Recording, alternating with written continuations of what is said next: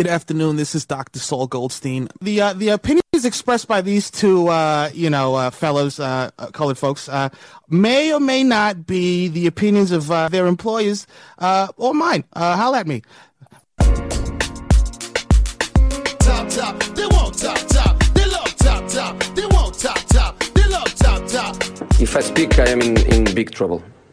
In big trouble, and I don't want to be in big trouble.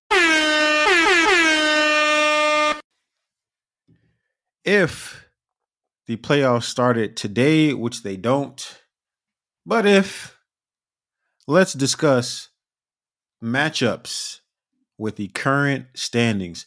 So, uh, as of our recording today, Miami and Charlotte played one of their games in hand, and it ended in a 2 2 draw. And they will play each other again in four days. So, Ken, let's get into this let's figure out how these final places will shape up for the MLS Cup playoffs. 2023 edition. That, that, that, that, that, that, that, that, that shit is a, a two pack of ass. what did I do wrong?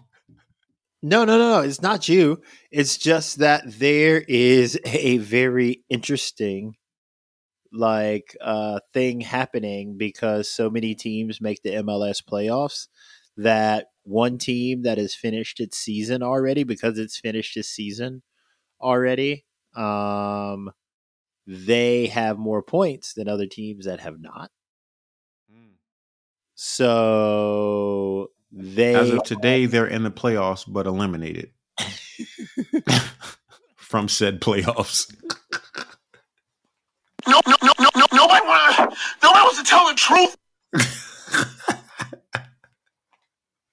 like, what are we doing here, my man? Like, eh, is it just me? Is it just me? Like, I mean, yes, but no. I feel like for this designation, they should be removed from contention. Like, you're not in a playoff spot, actually. Yeah, but I mean, because if, you mathematically cannot be. but I also understand that by the point total right now, it is what it is. If the playoffs started today. if the playoffs started today, they're in the playoffs. Uh, oh my god! And there are eight nine matchup with Montreal. We got the Montreal and DC United, who don't have a coach and technically like could not are not in the playoffs. Um, and the wild shit is, is DC would have won that game. yeah, they probably would have won that game. um, it's a minus four goal differential versus a minus fifteen. You want to give it to them because I mean they would have made the playoffs today. Uh, for the sake of chaos, let's do it. Fuck it. And um, we didn't even um, start this correctly. Um, we were so eager to shit on DC United eliminated already. Um, I was um, baited personally.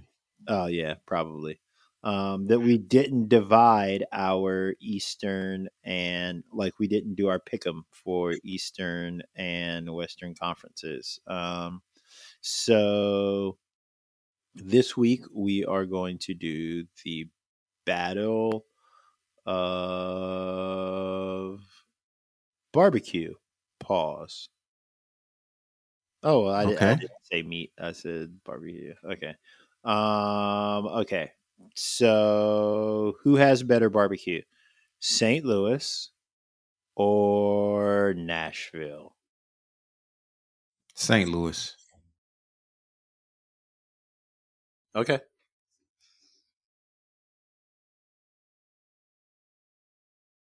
Rock, rock, rock, rock, Rox, Rox, Rox, Rox, Rox, Fontaine.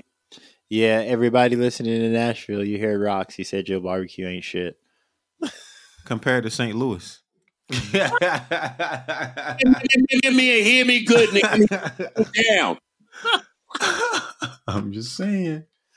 Oh, the floor is. Barbecue is a thing in America, so that that ain't no lightweight shit, bro. You can't just be in the conversation. You got to be prominent in the conversation. And there's a lot of cities out there that got some incredible barbecue. And Nashville, while I'm sure it's very, very good and they have some major players, St. Louis is one of them ones. Absolute violation. Absolute violation. Uh, Hold know. on, how's that a violation? I mean, I, I just think you're violating Nashville right now. Oh, I just okay, that's fair. like Because I'm actually giving it up to you. Without saying, I, matter of fact, this is the top three. Yeah, shut up. This is the top three. We're gonna go pretty much pick a pick a city in Texas okay. Pick a city because we ain't gonna even start that fight. Texas is they're just the state is one of them ones. uh-huh. Then we're gonna go North Carolina yeah. and then St. Louis. Okay. Yeah, I give you that. I give you that. I mean, I'm just I'm just being messy because everybody knows the top two are like Texas and North Carolina, and like North Carolina Mhm. is number two, Texas is number one. Unless you talk to Lawrence from Insecure, because you remember Lawrence got in a fight with uh, Nathan on Insecure over who had the best barbecue. Um, and what did he say? I didn't watch that shit, but what did he say? so Lawrence said L.A. had better barbecue. Nigga. All right. All right. that's enough. That, they weren't really talking about barbecue. They were talking about who were fucking uh, Issa Rae better because they were both like uh, they were both yeah. Insecure was messy, bro. I don't even know like I don't even know how I know how we got here. That that was a wild. I don't know how we got here, but that was a wild tangent. But like, yeah, um, insecure is messy. Long story short, um, yeah. So in North Carolina barbecue number two, Texas number one. Yeah, I'm just being messy. Uh, so we'll start on the West Coast. Um, let's see, eight nine matchup. We've got Dallas and San Jose. Uh, Dallas and San Jose eight nine matchup. Who you got? Dallas. We've got St. Louis and Dallas one eight. St. Louis. Sponsored by Sprite. Uh, we got LAFC and Portland two seven. LAFC. Um, we've got Seattle and Vancouver three six. Ooh, Seattle. But boy, that's gonna be a good game. Um, and then we've got Houston and Salt Lake. Houston and Salt Lake. Uh Houston. All right. Uh, Rock Chalk around here. Rock Chalk Jayhawk. Is that what they say? Yep. Okay. Um, St. Louis and Houston. Mm, St. Louis. Uh, LAFC and Seattle. They always get here two and three. Shit. Seattle. Uh, St. Louis and Seattle. Seattle. This is the second week you've picked Seattle to win the West. Are They you back back, my boy? What? They are back back. Okay. I mean, that's the thing about uh the MLS playoffs is like you don't have to be like hot all year. You just got to be hot at the right time. Um, let's see. Western Conference. We've got Seattle East. out of the West. Yeah, we're headed over to right now. Um, Montreal and DC. You already said you, yeah. DC. Just for the fuckery. Uh, Cincinnati or DC. Cincinnati. Orlando and Nashville. Nashville. Uh, Philadelphia and Atlanta. Shit. Uh Atlanta. Columbus and New England. Columbus. So um, Cincinnati and Columbus.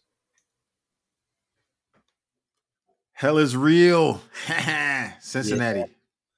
Um, Atlanta and Orlando. Ooh, Atlanta. Cincinnati and Atlanta. Cincinnati. That would be in Cincinnati. Yeah. So Cincinnati and Seattle. Seattle. This is the second. This is the second week, my man, that you've picked Seattle to win it. So you really are like coalescing around like Seattle this time of year, right? Is that just kind of like playoff bias? Like, is that like you know they've done it so many times they you know just kind of stick out as a team that like kind of rounds to form now, or Yep. like you know, do you think like other teams are falling off? Because I mean, like they're gonna have to go through LAFC probably. They're gonna have to go through St. Louis probably. Like, what's gonna prevent like those other teams from like knocking Seattle off? Um, Seattle has the club culture and pedigree to lean on to take them to another gear in this scenario. It's like this is we are literally forged by this type of environment. These teams just got here. And that shit matters.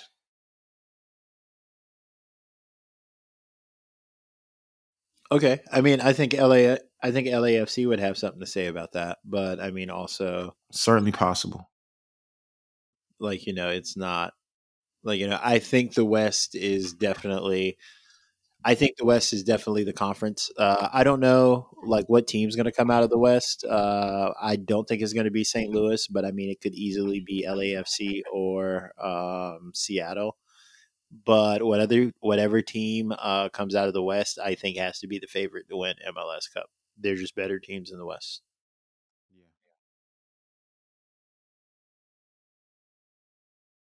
Yeah. Um, let's see. Do you want to talk?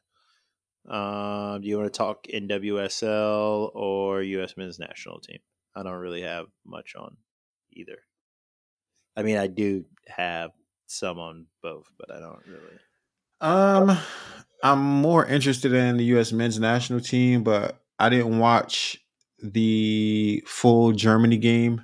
I Okay. tuned in after we scored the first goal, Mhm. and then I watched us get absolutely destroyed from that point on. Oh, you saw that we scored the first goal, and you thought like we was gone. I was like, "Oh shit, they might have did something," and yeah, they didn't. My phone started buzzing. Like Christian Pulisic scored, and like I was getting like alerts on my phone. I was like, I'd never get alerts from any of these apps. Like mm-hmm. it's like Christian Pulisic scores against Germany. Yeah, and it was a good ass goal too.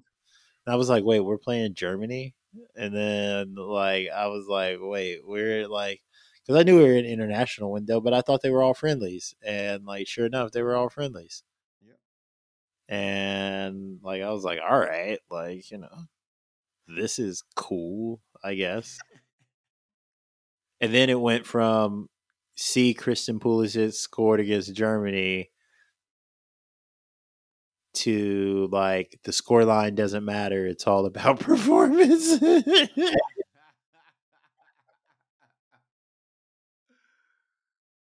Ah, uh-huh. like okay, And then they went on to duke it out with Ghana, and they won that game handily 4 0. Four scored in the first half. yeah, Um, it's gone. yeah, I didn't see any of that game, so I don't know, you know, what that means. But listen, it's all tune up shit anyway. You got to get as prepared as possible for a 2026 World Cup. So you're gonna have a lot of games, a lot of system figuring out, all sort of stuff going on. So I'm not too mad at it.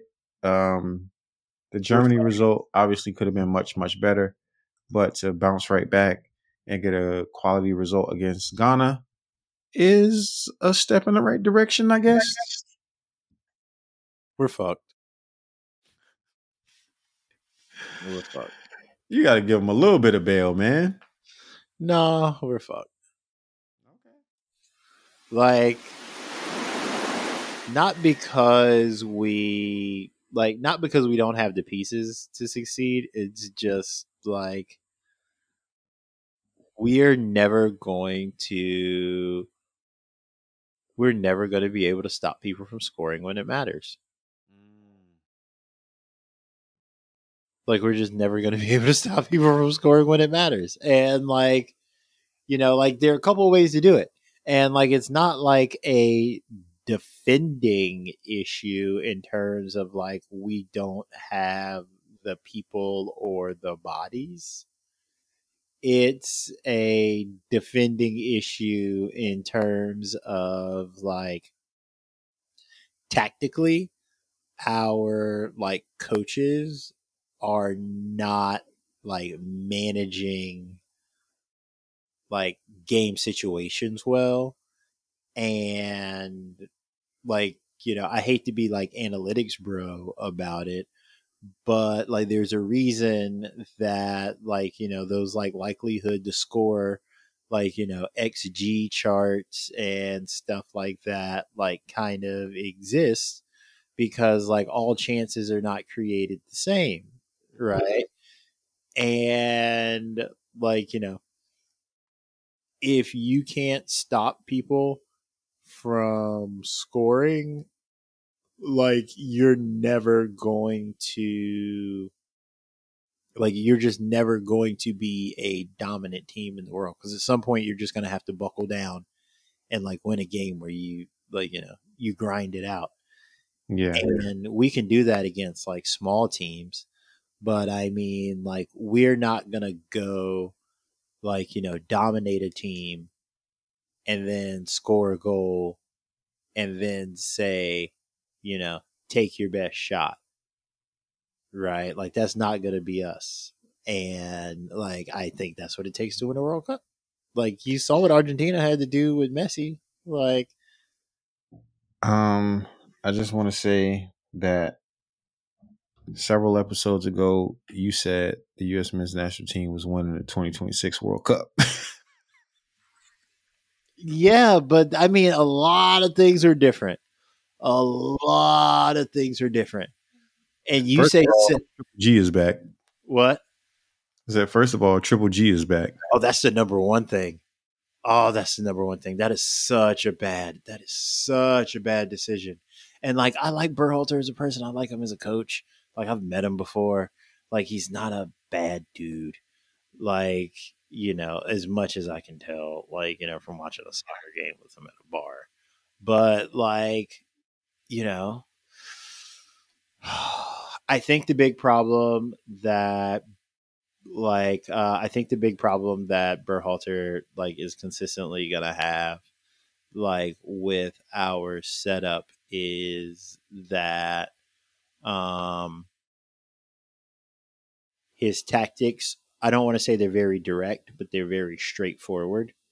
And like we don't have good enough players to have very straightforward tactics.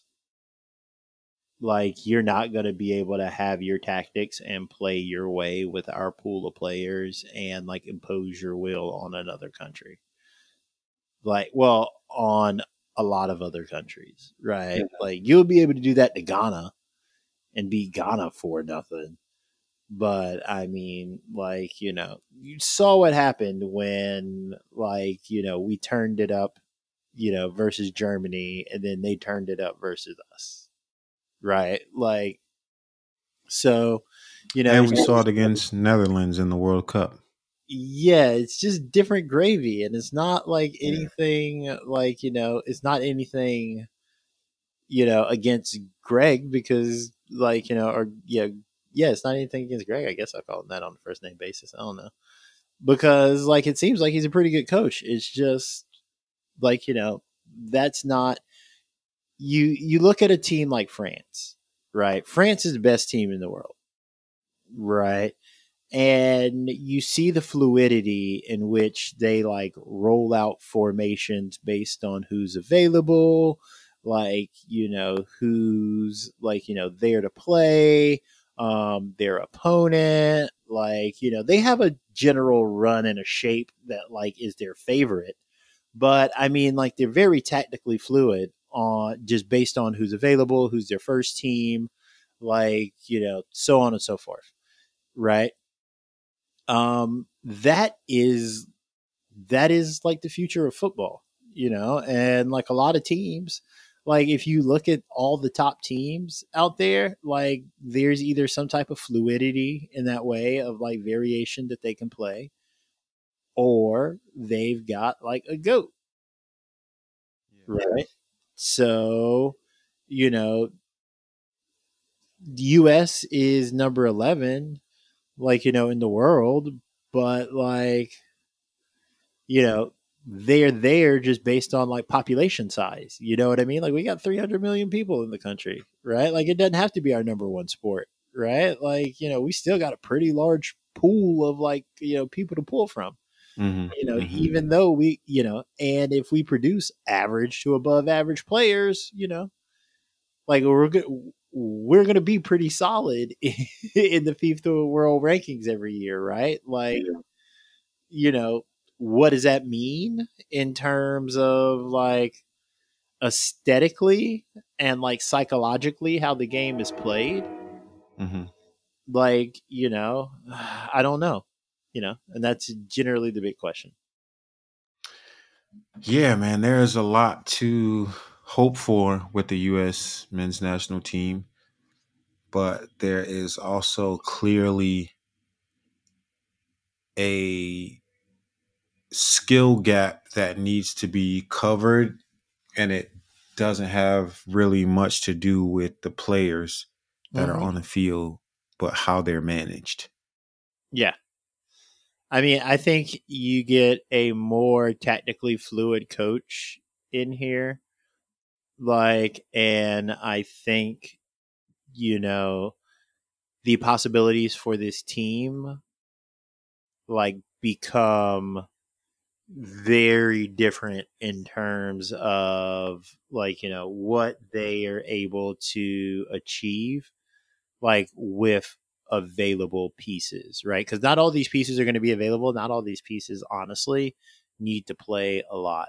Like Gio doesn't need to play a lot. Like not saying that, like you know, in any type of like you know disrespectful manner to him, but I mean, like you know, I'm trying to tailor a game plan where Gio plays what 65 70 minutes and if we're winning he's the first guy hooked at like 70 75 mm-hmm.